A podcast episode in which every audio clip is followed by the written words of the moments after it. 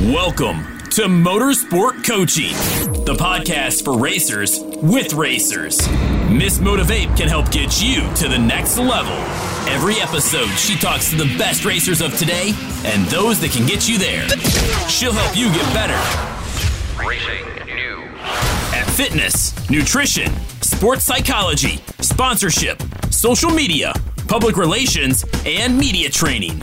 Connect with Miss Motivate at motivatetraining.com.au. That's M O T I V, the number eight, training.com.au. And now, to help get you to the next level, Miss Motivate herself, Belinda Risley.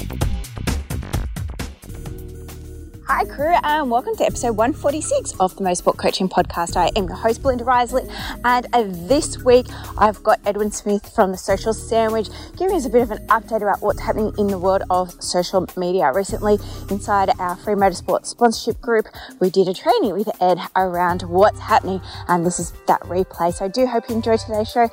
In the month of May, over in that free sponsorship group, we are focusing on sponsorship last minute. How do you get it before the end of financial year? Um, public relations about gaining yourself exposure, how you can do it yourself, writing that press release, and of course, if you do want someone professional who you can turn to. Inside our Motorsport Athlete Performance Group, we are focusing on mindset. So if mindset is something that you struggle with, please come over and join that free group. Just simply search um, athlete performance in Facebook and join that group. All right, team, I hope you enjoyed today's episode with Ed Smith from the Social Sandwich. Hey guys, welcome to this month's masterclass with Edwin Smith, for the founder of the Social Sandwich. Hey Edwin, welcome. Hello. Thank you for thank you for having me. Yeah, we've already had a bit of a chat, but this is the official hello and and welcome. So thanks for having me. I'm excited to have a bit of a chat on this Wednesday, but it feels like a Monday night. It's such Really a weird today, isn't it? Oh, but you've also been a previous guest on the Motorsport Coaching Podcast, uh, and Matt Payne hosted that one for us. So um, a lot of our fans do know a little bit about you, but for those who don't know about you and the Social Sandwich, tell us a little bit about you. Yeah, so I um or in a nutshell, um, have been running my own business, the social sandwich, for the last uh, it's about three years now, um, working with businesses um, and individuals as well around just organic social media, helping them get more out of their social media channels. Um, in a previous life, I worked at Channel 10, which is kind of where I spent a lot of my, I guess, like career in full time, you know, that kind of work. Um, so I ran um, the social media platforms for shows like Australian Survivor, I'm a Celebrity, Get Me Out of Here. Um, also for 10 Sport, I actually started the 10 Motorsport um, Facebook and Instagram and Twitter accounts as well, which I think they're still kind of up and, and running. Where, um, Yep. you know, back when I was there, Channel 10 had a little bit of F1 that kind of stopped at some stage, um, but also the supercars. So I spent a bit of time um, at the supercar events that were broadcast on Channel 10, kind of running around pit lane with a camera and with a phone, kind of getting in front of people's faces and trying to get them to film content for me. Um, went to Bathurst a few times, which is probably, yeah, in terms of the motorsport audience. Um, yeah, that was a really cool experience. And yeah, did some cool things there. I remember one of the, we did a, at Bathurst, a, a big Facebook Live with like Grant Denyer and Matty White and I think maybe like Will Davidson or like it was a driver we had involved with it, and we're basically just like running around in pit lane all live on the um yeah on the ten sport and ten motorsport channels, which was pretty crazy to think back of yeah the logistics involved with doing that probably four or five years ago. Um, but yeah, had a crazy journey to get to where I am today, and yeah, excited to kind of use some of that knowledge to help people use social media platforms better and in a more interesting way is kind of my my motto. I know, and I do love your LinkedIn post. I just said off uh, before we jumped on board. Uh, it was very entertaining. And um, yeah, I try and try and be not. Um, I know you have a, at Channel Ten. You have a sign next to my desk that said "No boring posts," and so I um my motto is always like you know try and make social media fun because you know at the end of the day, social media is a platform that people go to on whether it's Facebook or Instagram or TikTok to have a laugh, to maybe learn something, maybe just have an escape from their you know the work or the commute home or whatever it is. So I'm always like you know, try and not just be like straight down the line with my, you know, posts where I'm posting advice or, or tips. I try and be a little bit funny, try and, you know, not take things too seriously because, um, that's what social media is really. So yeah, thank you. I, I do try and be funny. I, am not funny all the time, but I, you know, I, I try. I, you gotta, you gotta shoot, shoot a shoot, and you know, maybe if, if I'm funny fifty percent of the time, then that's that's good. Uh, would you consider yourself to be like a comedian, like, or are you an extrovert, like, or you just yeah write interesting captions and posts? I would not consider myself a comedian at all. In fact, I think my wife. like some people are naturally funny. Yeah. No, I, I think I'm I I lean into it a lot on on social media. Like um, I I try and you know when I have an idea for a post, I try and think, all right, what can I add to this that is a little bit funny that might make someone laugh that you know just adds that little bit of extra something to it. So you know I remember even like this is going way back, like I'm 32, 33 now, but back in high school, I remember I was always like the really shy, like really introverted and the moment I had to stand up in front of class to talk, I'll go like bright red and couldn't talk in front of anyone. So I kind of started very much as a shy person, and the even now, like I do my on my Instagram page, I post you know reels where I'm talking to the camera, and I've only started doing that probably in the last year or so, but um, it's taken me a bit of time to kind of build up the confidence and to be able to do that that kind of thing. But yeah, I guess I just try and lean into it online as a you know part of who I am, and I guess my brand that I'm that I'm building, which is you know it's social media, but it's done in a fun way that's not going to put people to sleep. So when you first started out with social media, but way back then, uh, what platform did you choose? And like, yeah, is, has that, that changed? Is there a basic platform for, I guess, a motorsport athlete specifically to start off with, or how do you advise mm. Choose the best platform for them when they're starting out?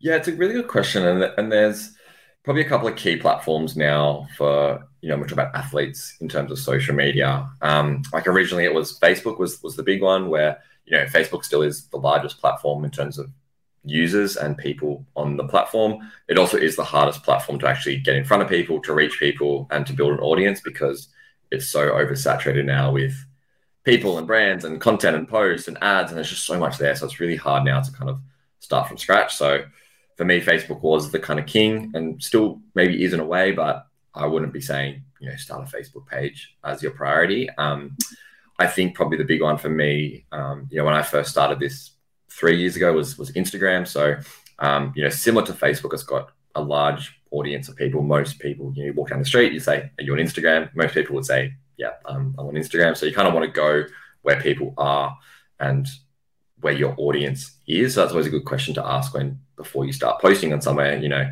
is this platform for me? Is the types of people that I'm trying to engage and grow and the fans of my sport are they on these platforms? And you know, usually with Instagram, the answer is yes. So for me, Instagram is kind of my my pick of the bunch. Um, you've got other platforms like Twitter, which are kind of I think they've always been just a, a lower tier in terms of audience base, and now it's going through some weird changes with Elon Musk, which I don't think we'll get into. Um, the, the other one, um, I think now worth mentioning, especially for like a younger audience, although I don't always agree that it is a younger audience, but TikTok obviously now is part of that conversation of what social media platform should I be on, and TikTok being, you know, this new player that has come along. It's really changed the way that we think about social media content, which is really interesting. Where it's all about video, it's all about short videos where it's 5, 10, 20 seconds long. Um, and it's made Instagram and Facebook sit up and take notice. They had to launch their Reels kind of copycat versions of of TikTok. So, you know, for me, it's a, it's a tough to split Instagram and and TikTok, and it kind of depends on yeah, again, your audience. Um, the the thinking usually is, oh, TikTok is a really young, you know, under 20s audience. So if we're trying to tap into an older audience, we'll go to Instagram or Facebook. But what we kind of see happen over you know, even you saw this with Facebook, we saw this with Instagram. It starts off with a young audience, right? Like I remember when I first got Facebook, I was 16 or something, and then now it's kind of like it was like the cool young thing. I was like, oh, everyone's on Facebook. This is really cool. And now it's like, you know, my mom and my grandma are on Facebook, and it's kind of like everyone now is on Facebook. Similar things happening with Instagram where it started off young, and then what happens is the kind of mass adoption. Everyone starts to use it, and then all of a sudden, everyone now is on Instagram and similar things happening on TikTok where it started off really young. All the cool kids are on TikTok and now it's getting broader and more people on there. The the demos we're seeing now is it's not just you know people under the age of 25 or 30 on TikTok. It's getting into people now 30s, 40s, even 50s that are joining TikTok because of that natural kind of progression. So, you know, for me, if I had to pick one, it'd be Instagram as my kind of like MVP platform. Um, yeah, there's a lot of um, yeah, a lot out there these days, and maybe like TikTok as a close second, but definitely one to kind of keep an eye out on. And you know, the the real kind of a lot of upside with TikTok with the way that um, the platform works. And with those athletes that are extroverts and love being in front of the camera, what about our YouTube shorts? Yeah, so it's interesting now with um, the way that you know TikTok came along with this like short form and really personalized content. Like for a long time, Instagram accounts could get away with not really showing the people behind the account and just post, you know, really beautiful photos. And now it's like you need to be showing your face, you need to be posting videos. That's like two of the big things that's happened over the last couple of years off the back of TikTok. Um, but now it's like not to say that every piece of content can work across every platform, but you know, if you're making a good short video, there's no reason why, especially at the start, you can't kind of fire that off across your YouTube shorts, your TikTok, an Instagram reel, even a Facebook reel now. Like kind of seeing a, a bit of I'm seeing some success now with brands that I'm working with, people I'm working with on Facebook because Facebook are now realizing that they need to promote those and get reels on Facebook working better. So, you know, there's kind of all these platforms now where this like shorter video, vertical video is is happening and taking off. And you know, YouTube Shorts is definitely a probably on the newer side. Like it's it's and again, it's got its own unique kind of audience. Um, so yeah, like in terms of that, yeah, if you're a real extrovert, you're confident in front of the camera. Um, no reason why you can't be kind of testing it out across multiple platforms. And the best thing about social media that I find is we get the numbers as well, so you can tell what things are actually working. What um, you know when you make your post, are people watching it? Are they liking and commenting and sharing on it? And you can see across those platforms, is it working and is it not? And you can kind of then go, all right, we tried on TikTok and YouTube and Instagram, but actually TikTok seemed to be working really well. So let's kind of focus our attention more onto here and really try and build that audience up from there. And, you know, maybe we keep these other channels running, but it's less of a focus. And is it more important to have a like, a comment, or a share?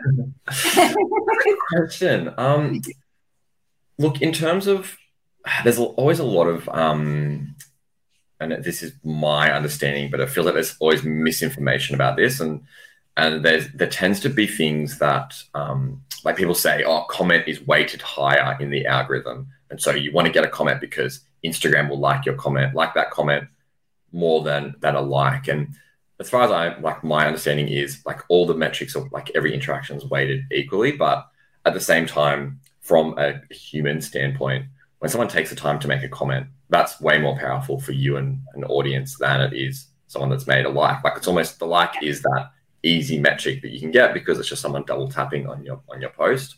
Um, so I think for me, I try and keep an eye on all of the stats because they all tell a bit of a story. So maybe you're getting 50 likes on a post but no comments, and so you can go right. People are seeing this and they're they're liking it, but they're not feeling the need to add a comment. So how can I make it a bit more you know interactive and the same goes with you know on instagram for example you've got shares and saves and they both tell like a really interesting story like a, a share saying someone liked my post that much that i'm sharing it with a friend or i'm putting it on my story or i'm sending it to a group chat of other people which shows it like again probably more powerful than a comment it's like that person liked my my post so much that they're sharing it with someone else so you know i work with and i've some of the brands that I work with, we actually use the share metric as like the number one metric.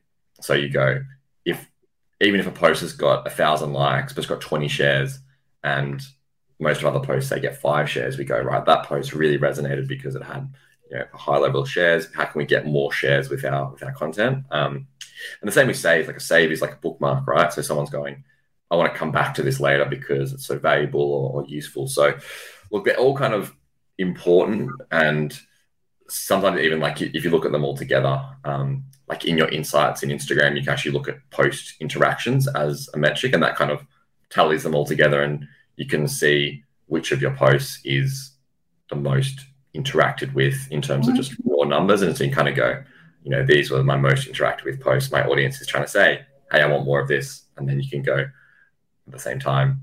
These posts down here were kind of duds and didn't really work. So let's like scrap those and, and not talk about them and not do them anymore. Yeah, for sure. And I think like one of the biggest things that athletes have um, when it comes to social media is around about content creation. Um, do you have some tips or ideas, strategies for athletes around like what kind of is, is a success? Um, I know apart from analyzing the insights, but yeah, just like generally speaking, is about telling stories. Is it about posts, carousels? Yeah, so uh, there's a few things I wanted to speak about here because I knew this question would uh, would come up, and I think definitely, um, you know, there's a, a few different ways that you can approach this, but I think taking a step back and understanding, you know, why you're using this platform and like what you're trying to get out of it and what what your what your goals are, and also like from an audience perspective, like why someone would actually follow you. I think that's a big question to answer because if you understand that, that can help guide your content. Because if you're just posting things, and something I always talk about is we want to post things that our audience wants to see, not what we want our audience to see. So I was kind of yeah. thinking firstly about our, our audience and like what kind of things they want from from us. So then you kind of you start thinking about um, you know how can we bring the audience into our content into our world, you know, can we use it as a storytelling platform? Can we use it as a way to bring people along on the ride as we progress through the you know the different ranks and, and races and, and all of that? Can we, you know, tell that story, bring them in from the start so they feel like they're part of our our journey, of our um, you know, from like the beginning. And and I think that's, you know, a really important thing and a really big thing that's happening now is this like authentic social media where we want to see like the real person. So even, you know, thinking out loud here, but like if I'm an athlete and I'm, you know, I'm an 18 year old driver and I'm, I'm trying to, you know, win races, I'd be trying to do, you know, post about races that I win, but also post about races that I lose and talk about, you know, how hard it was to lose and how I'm going to go back and train harder to be better the next race. And, you know, that real kind of journey and ride of the ups and downs and, you know telling that story is is massive and and then it's also now like a big thing with um you know maybe focusing a little bit on instagram now is and this is probably relevant across all platforms but especially instagram is like the consistency of, of posts and so it's you know it's, it's showing up regularly and whether that's even just a, a couple of times a week and across all of the, the features so it's um, you know my priority is always Instagram Reels because that like short form video content again is so important for Instagram. It doesn't want to lose people to TikTok because all the good videos are on TikTok. It wants people on Instagram using Reels. So Reels are really important. They're going to be good for growth too because when you post a Reel, it can be seen by people that don't follow us, which is not like an image or a story where most of the time the people that you know, especially with stories, when you post a story, the people that watch that are the people that have already kind of engaged with what we're doing they've already opted in to follow us and they're kind of like our die-hard fans. But a reel, you could be use that to get in front of you know this whole new audience of of people. So you know, I think having the consistency and then using you know your stories, using reels, using a post like just an image post, and then also a carousel kind of mixed in as you know part of a you know that's kind of a healthy strategy for me is using a bit of everything. But you know, again, for me, that key would be how do we use reels to tell the story, to yeah. show, even like to show the personality. Like I'm sure there's lots of really great personalities and people that have, you know, their different quirks and like maybe they're funny, maybe they're super serious, maybe they're like you see this now with um uh, like a lot of the Formula One athletes. And I was even I was reading today, um oh, who was it? Oh, this is really bad. The guy that just retired. Um uh, I think it was Alonso. I think he went from he's back. Um, yeah, no, he re- yeah, did he, re- he retire and then come back or change teams yeah. or something? Yeah. So he he just joined TikTok like six months ago. Oh yes, yeah, because he's single now, and he said, and his TikTok was like, "I'm now got more time on my hands." He oh, just separated. See, I'm not really like an F1. no, no, but, I, I but anyway, he he joined TikTok, and I think within a few months he's got a million followers already, just because he's been quite like open and like you said, like talking about how he's single, like that real like authenticity and being like, hey, this is this is me, this is who I am, and letting people show like showing people who he actually is as a person.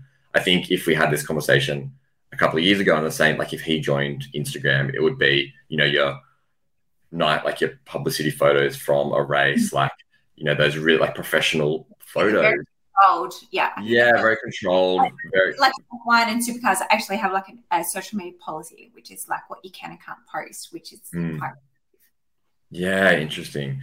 Um, but yeah, that like anytime you can come up with ways of you know being a bit more real and authentic, and often that is literally you know get your phone out, take a selfie video, get someone to take photos of you that's like you know in different spots, different locations that isn't just what you would kind of usually expect, obviously within the guidelines of what you can and can't do. But um, you know, you see that kind of authenticness just coming through with you know any athlete now that is becoming I, successful. I, I feel like any entrepreneur, like I, I feel like there was Yeah. a post, and I'm not going like that you might have recently done saying that you forgot to do something, and but then like this was the other thing. And I know like another business mentor that I follow, like she was like in the middle of a launch period, and when she sent out the email, like it wasn't personalized, and it, it just like you know had hello first name throughout the whole yeah, anyone went, oh my god, but like you know, I'm human, and and and again, I think like that's why I love following your content because it is the human behind it. I don't feel like it's very salesy,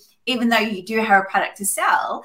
But I've now grown to um, know and like and, and trust you, which is what as you know, online business owners what we want to do yeah, And, you know, like if you had a membership, I'd be happy to jump in. Um, feel free now to plug the phone of the social sandwich.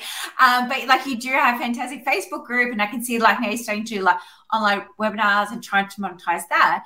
And I think it does give you a good business, even as an athlete, that they can start to also monetize their business. And like I'm very big about motorsport is a business, and Mm. for the athletes to set themselves up at being a business and to being you know, a professional that works within motorsports, regardless of what category, regardless of like their race results. But if, if you uh, come across being more professional than somebody else, you're going to get more fans, more followers, more engagement, more shares, saves, um, and more money um, if you can monetize the benefits of all these social media platforms as well.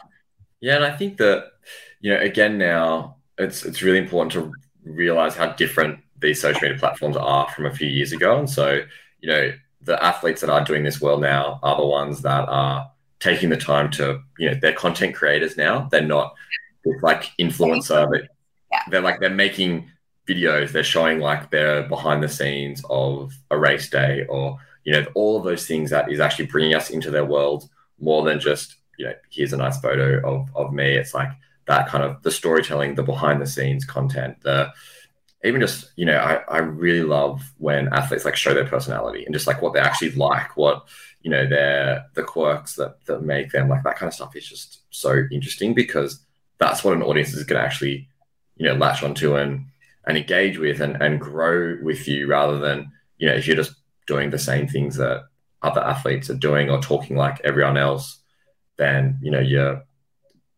probably not going to have the success of someone that kind of just goes, you know what, this is me. This is the way that I'm I'm doing things, and you know, I really and like I'm not obviously an athlete, but similarities with what I do. But it's something that I was pretty conscious of when I first when I first yeah, look, I- social media. um, but job. Yeah, uh, but w- basically, when you know when I first started this, um, I remember doing, and it's always worth looking at like what your competitors are doing and what other people are doing. And and one thing I noticed was every social media expert was really perfect and polished, and they had all really nice, beautiful colors and branding and graphics, and all looked like really like just marketing. And I was Yeah. like, you know what, that's and like at the same time, it wasn't really me. So if I had to do that, it just wouldn't feel like you know who I am as like a person. Cause I'm a bit like a bit more casual and a bit more like you know laid back than super you know proper and, and and yeah polished. Like I'm not a polished person. And so I made a really conscious decision to like kind of lean into that with what what I do. You know, with with my content. If I make a mistake, I'll be like, well, I made a typo here, or like, whoops, I did this, or you know, be really open about that. And I found that's really helped me to kind of just stand out from what a lot of other people in my kind of industry are are doing. Um, and you know, I'm sure there's a lot of examples of that in the you know in the motorsport in the athlete world as well, where um, you know there's there's certain athletes that we kind of look at now, and I'm sure there's you know people that are listening like that have athletes that they follow that they are really interested in, and I'm sure that's because they're taking the time to bring them into their world. They're showing them behind the scenes. They're you know being like a real and authentic person. It's not just that. You know, again, Instagram of a few years ago would be post a couple of photos from race events or from your weekend of sport and people would want to follow because it was like, oh, I can stay up to date with what this person's doing. Like we need to do more now. And I think that I would just basically like wrapping what you're saying is that um, before like motorsport used to be like you're a driver and you had to be perceived to be like this. Whereas now, um, thanks to the world of social media that's been around for over 20 years now, that they can now bring in their personal brands and bring in their uniqueness and bring in their story and bring in their um, you know, their, their brand around how they want to be perceived. Um, and you were just talking about being unique. I think like even the name of your business is quite unique. Like, how did you even come up with the social sandwich name? And then like being a part of your group, I know like you have the clubbers and stuff like that. Like, I love that it's all kind of like aligned still to your brand. But like, why the social mm. sandwich? Well, it's actually a funny. Well, it's, it's not a funny story, but I always like telling it because it's kind of interesting. I think, but it actually was came from having a coffee with Kate Peck. Um, so the the motorsport reporter who she actually I worked with her at Channel 10 and you know often with what I did I would kind of go around with her and she would help like interview drivers with me for like social content. And so we became kind of friends and she still actually you know engages with my with my content and, and says hi every now and then old old Pecco. Um, but she this is back in 2017 um, she was like struggling with her Instagram and was like, I want to take you for coffee. Can we just like talk about like what I'm doing? And this is when I was at Channel 10. And so I was like, yeah, we'll go for coffee. And we had a chat. And then she was like, oh, you should, you know, do this for, for other people. And I was like, yeah, like I'd already had, you know, in the back of my mind, the idea of one day kind of working for myself, being my own boss, all of that stuff. But, um, you know, it was it still felt like a long way away. But I remember that day, yeah, she was like, you should do it. And I was like, yeah, I probably need a good name. And she looked around, looked at like the, you know, the front of like cafes that have sandwiches. And she literally looked at it and said, you should call yourself the social sandwich. Oh, wow. And I was like, that kind of not is nice. Like I like the, the SS, like the alliteration. And then she's like, you know, you could, the sandwich is like you. And then the middle bits is like yes. the social media channels. Like there's all these things you can do. I was like, I really like that. That's really, that's really good. And so that night I went home, basically took the social media handles on Facebook, Instagram, and Twitter, I think, for like the social sandwich. Didn't do anything for until 2021, maybe. So I had them just kind of sitting there until basically until COVID started. And I was like, oh, maybe I should start posting to those channels and, and see, you know, if I can do it. So in a way, yeah, it was Peck's idea, and I still yeah thank you every now and then. Like thanks for the for the great name, and um, yeah, very relevant for you guys. Often when I tell that story, people are like who's Kate Peck? but I'm sure yeah. it'll be a familiar name for for everyone here, which is great. Yeah, and I guess that's a other good point about finding the what happened. Are you there? Yeah, got you. My screen just went bang. Sorry. Oh. Um, I, we need to vote. Uh, anyway, so I think that's um, another good thing is that a lot of the athletes, when they're deciding on their handles as well, um, I'm always against putting a number within the handles because mm. sponsors are searching for them. Um, they're not going to be, you know, searching Edwin Smith 69 like their race number or whatever it is. Yeah. Um, what's your thoughts about having a race number within the handle?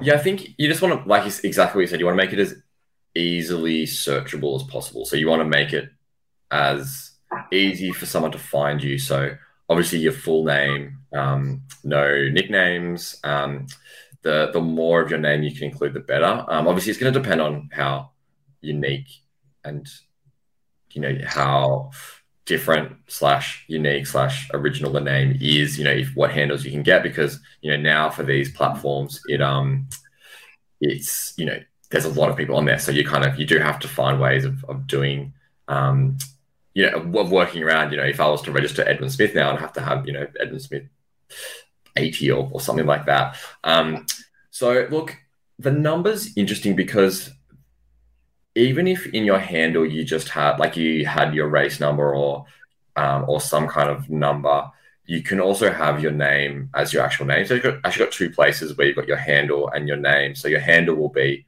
you know Instagram.com slash social sandwich, but you can also have your name as just your your car name. So you, again, using uh, your full name. So using Instagram again for an example, if you have both of those with your name and someone searches for it, it should show up. So the number probably and like the way that search has gotten a lot better over the last couple of years you know having a number in the name shouldn't impact Yeah.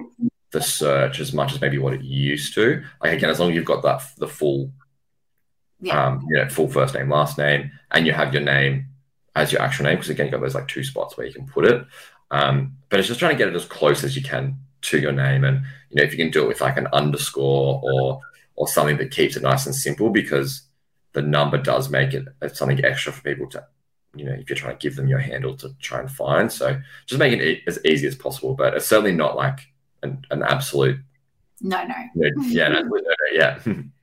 Yeah, and I kind of just overcome it by saying like it should be like Edward Smith Racing, Edward Smith Motorsports, or something like that.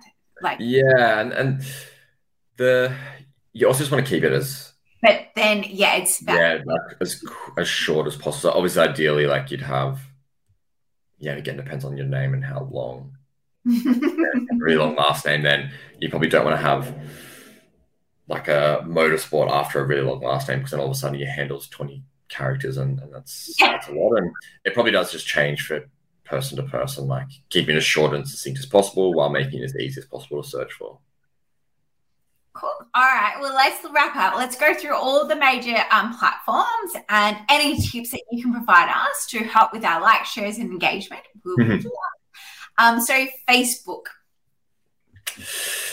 Oh, Facebook! I have such a love-hate relationship with um with Facebook. I can't I can't get away from it. But um, it's look, it's the hardest platform to get in front of people, and in terms of the organic reach that you get, so the people that will see each post that you make, it's it's really low. So it becomes really important with your content that it's interesting and engaging. Um, Facebook it tends to be a mixture of images and video. Like there's not one that performs better than um, than the other. Um, yeah, I I don't want to spend too much time talking about Facebook. Just it's yeah, it's. I mean, it still is useful to have, um, but honestly, if, and I'm sure a lot of people already do this, but it's probably the easiest way to, to go about it these days, unless you've got an already built up audience or you're having really good success there, is just duplicating content from Instagram to Facebook just to make your life easier. So you're not trying to worry about multiple platforms and all different pieces of content for each platform. what about boosting posts on Facebook? I see a lot and I hear a lot of the athletes post this on Facebook. Um, what's your thoughts? Um, well, that's part of the, I guess, the stranglehold that Facebook has over us because because we don't we can't reach people organically.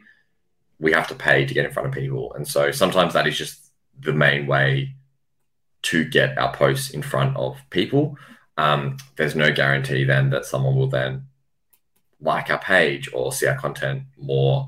Um, if we're trying to get people to make an action, like visit our website, sign up for a newsletter, um, you know, buy a product that we're selling, then ads can be a really good way of doing that. But you know, if it's just running a boosted post on, you know, a photo of us at a at a race meet, um, it does to me feel like probably you're not going to get many results out of that apart from maybe just some extra eyeballs on your content. But at the end of the day, what does that mean? More people seeing your post, but are they going to then go to your page and like your page and then see more of your post?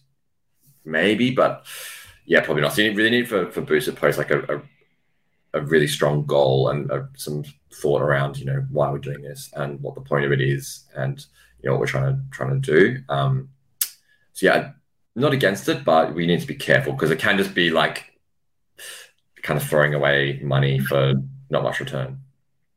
All right, Twitter. But, it's also, but it is also really effective at the same time. Like Facebook ads are great because we can be really targeted. We can get Yeah. in front of the people we want to see our, our content. So it's, yeah, just a, it's a bit of like a word of warning from me to just be careful with that one.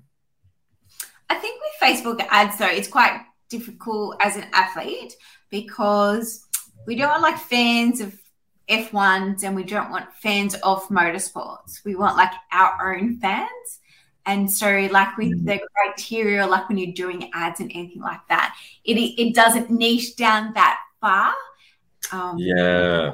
like what like what I found. Like for my business, like I don't want fans of motorsports. I want athletes of motorsports, and it doesn't niche down like that far to me to warrant to do Facebook ads. So I just I want to make sure that the athletes know that they're getting people they're going to engage with the right content to like it's the right audience for them. Yeah, 100%. Yeah, it's something worth, yeah, making sure that you're not just, yeah, spending money for the sake of it. And, and you know, even like likes, yeah.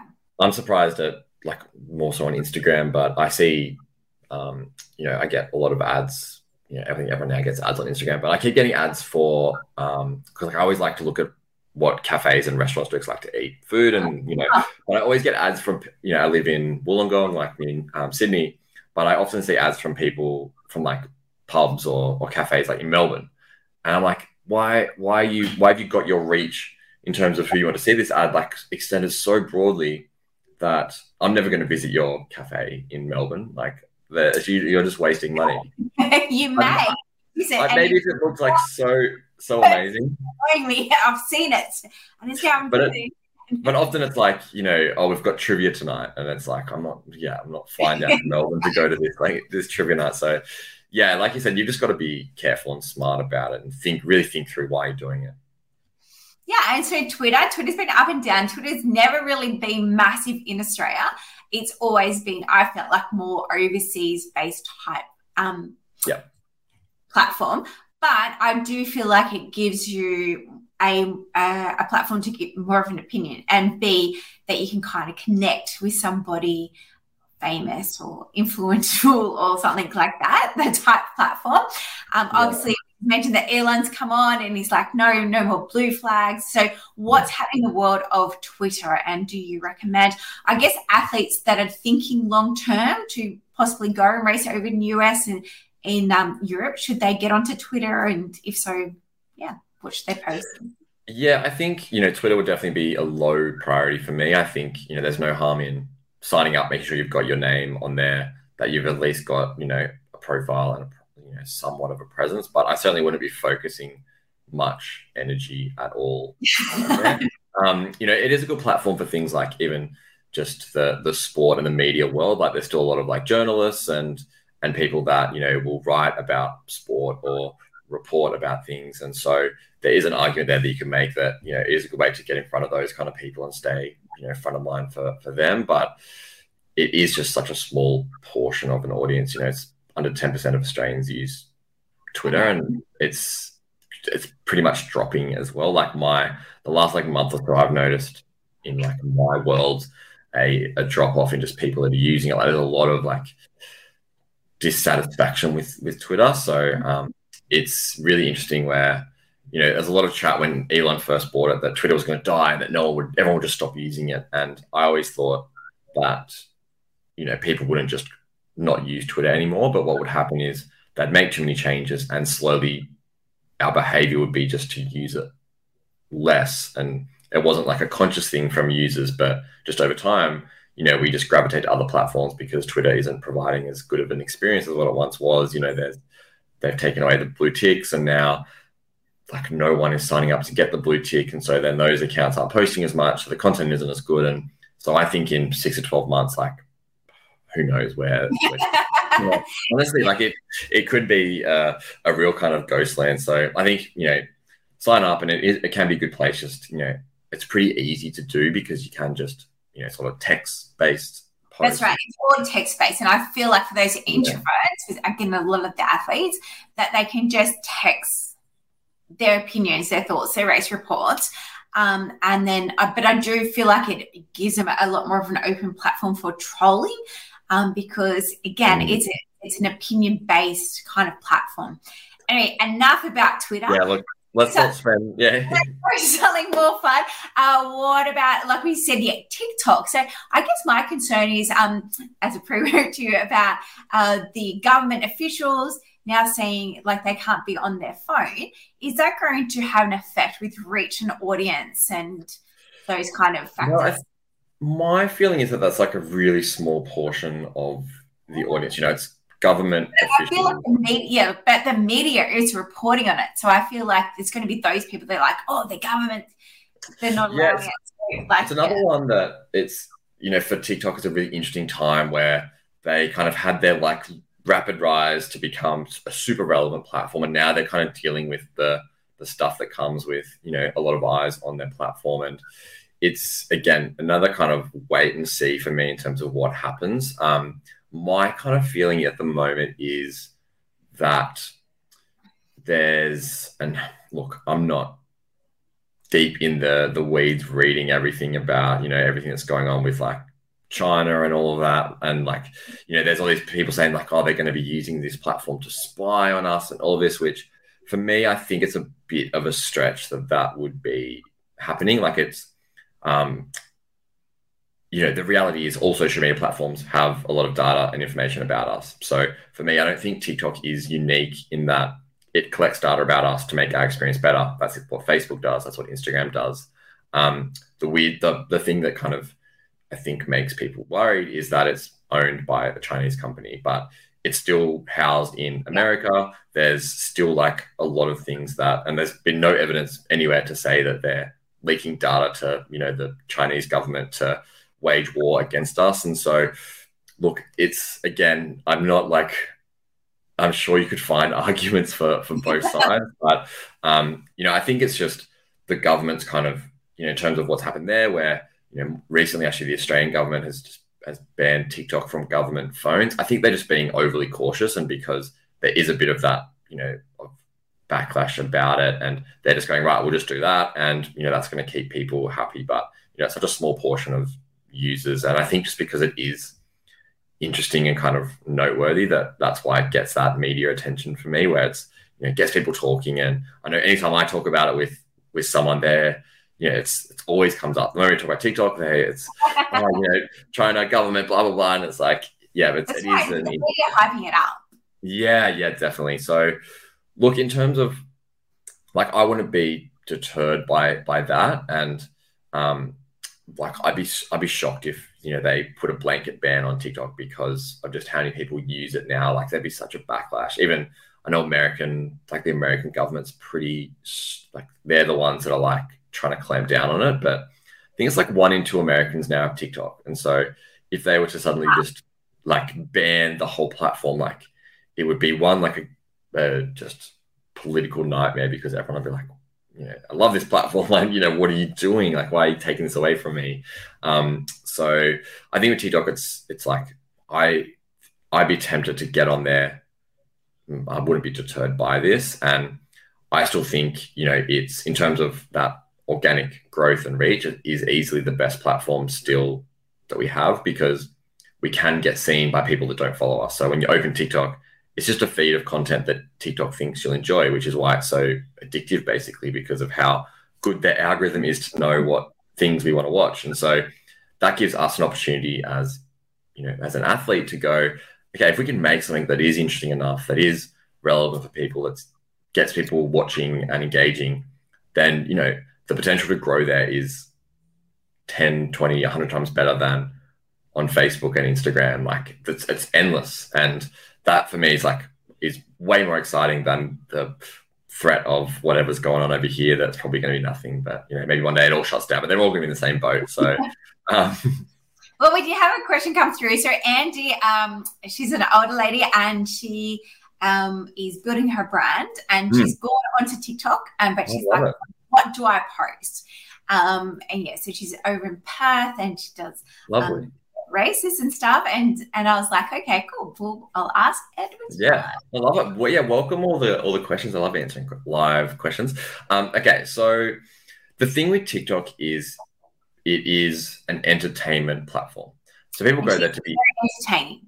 so people go there to be entertained. And that's like I think the first question we have to answer is even more so than Facebook, even more so than Instagram, which we spoke about a little bit, where you know what's in it for the audience. It's even more so on TikTok where we have to think, okay, if someone watches this video and someone that doesn't know who I am watches this video, because that's really what we're aiming for. We're aiming for that like broad mass appeal of of a, of a video. And so it's things that we're knowledgeable about that we can talk about that people will find interesting that is relevant. Um, my kind of three rules is for across all platforms, but really heightened on TikTok is inspire, educate, entertain. If we can tick one of those boxes with what we're doing, then we're off to a good start. So, you know, about education, maybe it's, you know, how the tires maintain yeah. their wear and tear during a race or how we cool down after, you know, racing or, you know, those kind of things that like are just, is going to be interesting for someone. So um, I still remember when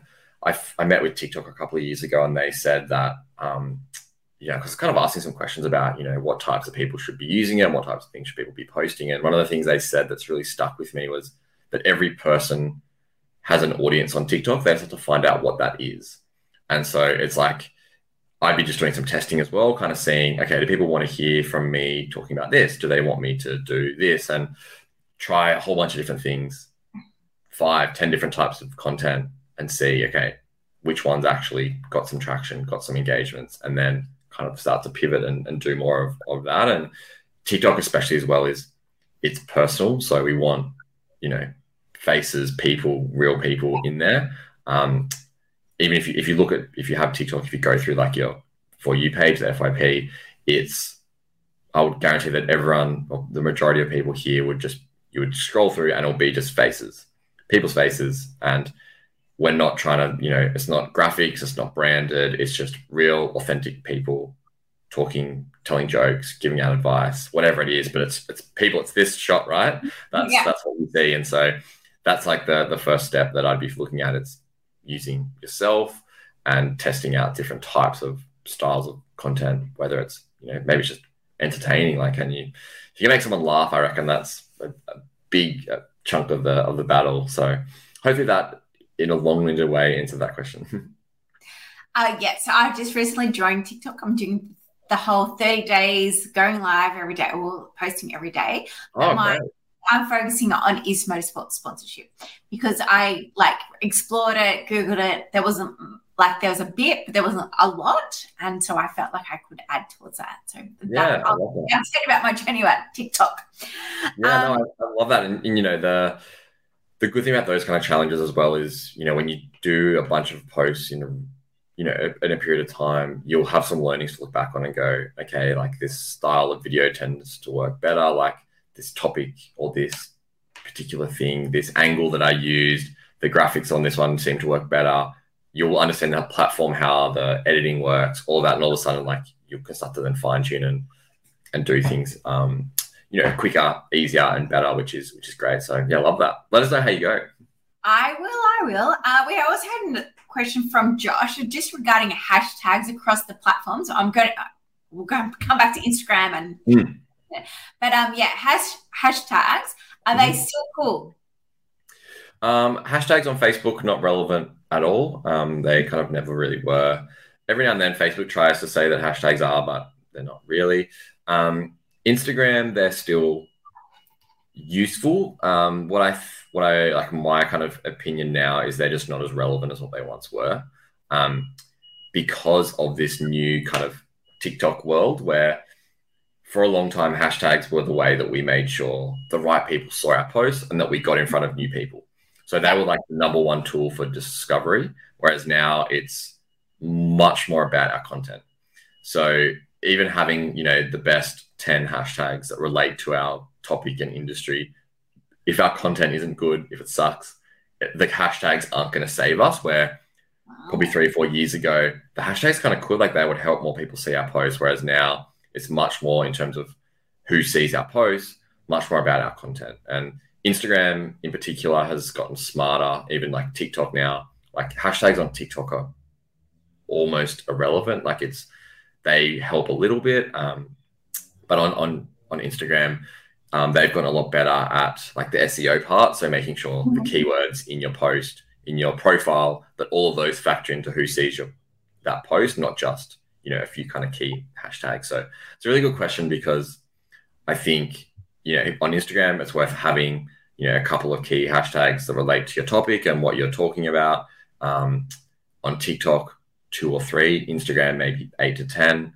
Um, but they're not going to make or break your page because what is is that content piece you know is it going to inspire entertain or educate is it going to tick one of those boxes is it going to be interesting for someone that doesn't follow you when you're making this post yeah a, good couple of good hashtags aren't going to really solve your your problem. So you know if we had this chat again three years ago we'd probably spend 10 or 15 minutes talking about hashtags and the best way to use them. Now it's like find some that work that are related to your content that relate to your topic. And you know the, there's probably some race, car, motorsport hashtags that are relevant to um, you know to the different races, to the different categories, all of that. Use those, um, but don't. Yeah, I just I'm not spending much time at all thinking about them because there's other things to worry about. Really good so question, have, though. We have already touched base a lot around Instagram, making sure that we're utilizing all the features of carousels, posts, reels, stories, live stories. Like, yeah, so there's five main features. Is there anything else that we've kind of missed out on? Yeah, I'd just say the live I have a little bit lower um, because the live is probably more when you have a bigger audience on Instagram. And so what you tend to find is, you know, if the answer was, if you were saying, should I go live to my thousand, ten thousand followers or make a really good reel that I can post that will live on that page for longer, I'd definitely be going towards like the content piece rather than the live. Um, mm-hmm. so kind of like post stories, carousels, reels, and then you got lives like lower down here as in terms of like priority. So yeah, I and I think like reels are kind of like up here somewhere. So they're like definitely the the top priority for for me just because of the the growth potential that you've got with reels. Like for me, reels are the number one way of growing on Instagram right now. Um, so definitely, you know, if that's what you're looking at doing, how do I get my content in front of more people? Come up with interesting ways of using reels, and that's probably the the big one. Um, yeah, those the three pillars again, which I always talk about: inspire, educate, entertain, um, and then yeah, trying to have fun with it as well. I think you kind of notice when athletes have fun and again, they're probably the athletes that you follow. They're the ones that are the most interesting because they're having fun with with their content um, and talking like you would. This is probably relevant across all platforms, but talking like a real person. I think the one thing that I see a lot of athletes make the mistake of doing is they go into this like kind of robotic like marketing talk, like really like media trained almost, where it's really serious and really direct. And you know, today I had this race and it was I had a good race and I really enjoyed it. It's like now tell us like what you actually felt like when you were doing it and how you would talk if, you know, a mate asked you how you went or if you were, you know, at the pub talking about it and maybe not to that exact extreme, but, um, somewhere, somewhere in between, yeah. um, I had two questions now. I can't remember what the one was, but the next one was that Sarah sent through a message. Um, is there any new platforms on the horizon? Um, there's a couple. Um, Instagram are working on like a Twitter copycat, um, which I think just launched in the US or is getting tested in the US, but I don't know. I'm not. There's nothing that I'm like. This is really exciting. Like for me, it was TikTok, and that's you know I've been talking about TikTok for years because of how you could kind of see that happening. Um, the only thing maybe worth mentioning is BeReal, but I think that's already kind of yeah. run its course, which is what tends to happen. Like these new platforms come along for a little bit. The other platforms just go, well, we can copy that, those features. You know, the idea of BeReal of posting one photo a day at a certain time is very stealable by other platforms. And I think it kind of grows old quickly.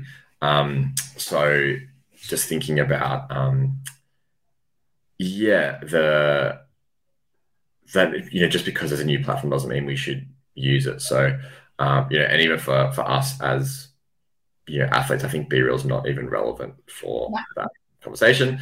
Um, and yeah, nothing else. That's good because we, we've got enough to choose from. There's, there's, a, there's a bit to choose from, exactly. As an athlete, there's so many um, you know, different platforms that have different features and benefits for us to choose from. So we don't really need any more. Just to ask was, was there any coming up?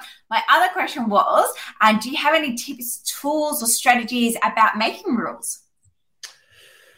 Um, like, do you recommend Canva or video editing, or just utilizing the, the tools within the app itself?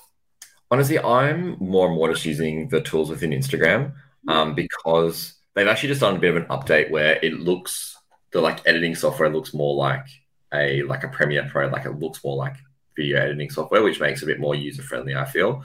Um, so for me now, I like to do it all in one place because it means you know if you're filming yourself you can just do it all within Instagram. You can do all the editing. You can add your captions because captions are really important. You can add any text to, you know, add some context to your video. But you can kind of do it all in one place rather than filming something, sending it to Canva, exporting, sending it back. Like Yeah. for me, I'm trying to make it as simple as possible. And for me, Instagram does basically everything you need for, you know, a basic to advanced reel, I reckon. So Um, and Yeah. how long do you think it's going to be before Instagram gets AI attached to those captions anyway? Look, it feels like every couple of weeks, like the AI conversation is getting quicker and faster, and there's things happening. So, um, like I even saw in Canva the other day that there's like options now, just like auto generate presentations, and it'll just do things for you. So, um, yeah, it'll be interesting to see what kind of happens there with. Um, you know, in the Instagram world, but definitely another one of those like watch this space and, and see what happens. I think so. So tell us a little bit more about the social sandwich and your Facebook group and the services that you offer. Oh yeah, I would love to. Um, so yeah, I kind of work with businesses and with athletes, influencers, content creators to, um, you know, help solve the problems that they have. So obviously, I come, I have a wide, like to think I have like a wide range of knowledge covering all platforms, all problems that people have from, you know, content creation to editing to strategy to all of that. So I basically work with those people and they come to me and they say, This is my problem. And then I work out how to help them fix that. Um, I do a whole bunch of things from like one on one coaching sessions to running workshops. Um, yeah, I have a Facebook group which is called Club Social Sandwich, um, where it's you know just a group of small business owners that I share kind of my more I guess that's where I'm the most active because I want to make sure that I'm kind of building a community of my own people that you know know and care about me. Um, so yeah, feel free to join that if you if you want. I post lots of tips and tricks in there kind of every week. Um, yeah, there you go, Club Social Sandwich. Um, I hope that I got that right. You should go. I'm- I'm not going to call it social club sandwich at some stage, but I, I'm pretty sure that's um, that's what I with. It's only kind of it's only a couple of months old, which is um, also kind of exciting. I think it's up to 200 members now, um, and yeah, probably in terms of content, I spend a lot of time on Instagram, where it's just the social sandwich. So if you just want some free tips, exactly like this, often literally my content is this framing where I have this in my in the background and this side. Um, so yeah, even just you know, if you don't want to book in for a, for a session yet, which is totally understandable, just you can get some free tips and tricks and um, the you know I post lots of even the updates because there is lots of things that are happening. Um, you know, always like every week I'm trying to stay across things and I'm like, there's more changes and more updates. It's like going, yeah, we've got to share this across my my platforms. Um, so yeah, I'd love to yeah, if you've got any questions, feel free to send me a message um, on on there. Feel free to join the group. I always love talking about these um, these kind of things. I've got a website as well, which is just the socialsandwich.com.au. So like heaps of different ways you can kind of get in touch and and you know see more of of me and um, yeah, if if there was again like a a problem you wanted help solving, um, you know, I've worked with with athletes to help build up a presence online to help you know work out where they should be playing. What oh, alarm for my dog to have his nightly pills. Um, but yeah, there, if it was something that um, you know you're interested in, um, wanted some advice around what you're posting, uh, you know, do an audit of your content, um, work on a strategy with you, do that as well. So yeah, feel free to send me a message. I can give you more info um, about that. Yeah, so I highly recommend, guys, if you're looking to become an influencer or an ambassador for a program, um, and as Edwin said, that if you need a social media audit across any of your platforms to make sure a that your content is relevant, um, that it's hitting the right markets, and that um, yeah, that any improvements that you can actually make, head over to Edwin. He's your man. Um, I enjoy your content. I find it entertaining and informative. So thank you very much um, for making social media fun for our general fans. Yeah, that's that's what I'm all about. So no, thank you. Yeah, thanks for the kind words. It's always nice to hear people say nice things about about your controversial opinion. I know, but um, no, it's it's nice because part of social media, I think you you do forget that there's a lot of people out there that maybe aren't you know commenting on every post and saying, "Oh my god, I love this," but they're taking it in and they're you know you're yeah. really bringing value to them. So you know, it's always a good lesson, even for me, when I when someone says something like that. So thanks for for that. To, it's always a nice reminder that you know there are people out there that are watching and looking at these things, whether they're physically saying and commenting on it or not. Like they're yeah, they still are. So. Fantastic. But thank you again, Edward, for your time tonight. I really appreciate it. And no doubt the athletes and fans have. Um, again, please make sure you get in contact with Edward, even just like for an audit uh, to hear more about his services. Um, but I do highly recommend that you go over and join his uh, free Facebook group, which is called Club Social. Yeah, come and hang out. And, you know, I'm also not someone that's going to like try and upsell you and try and, you know, gouge you for money. Like a lot of what I do is for free because I just like to talk about these things. So um, it's very much like me, my service, and uh, me hosting you tonight for the general audience. So I thank yeah, you. Yeah, love it. No, thank you, Linda. Appreciate it a lot. I hope everyone, yeah, enjoyed it. If you if you had any feedback as well, yeah, send me a message. Let me know how it was and if you enjoyed it. If you disagreed with everything I said, you know, hit me up. Always always up for a chat. Fantastic. Thank you again. And uh, yeah, we'll get in in a couple of months' time again to talk about the latest trends in. Social yeah, who knows? By then, Twitter could be dead, TikTok could be banned, it could be all happening. New platform and TikTok. Yeah, yeah, exactly. Maybe they, they could and, be. We could be due for a new one, so that could be interesting. That's right. All right, we'll be in touch. Thank you. Thanks so much, Linda. Thanks everyone for watching. All right. Get ready for the race. Do you feel one step closer to being the next superstar behind the wheel? Motiv8Training.com.au for more. M O T I V, the number eight, training.com.au. The green flag. Every episode gets you one step closer to the checkered flag. The Motorsport Coaching Podcast, getting you to the checkered flag faster.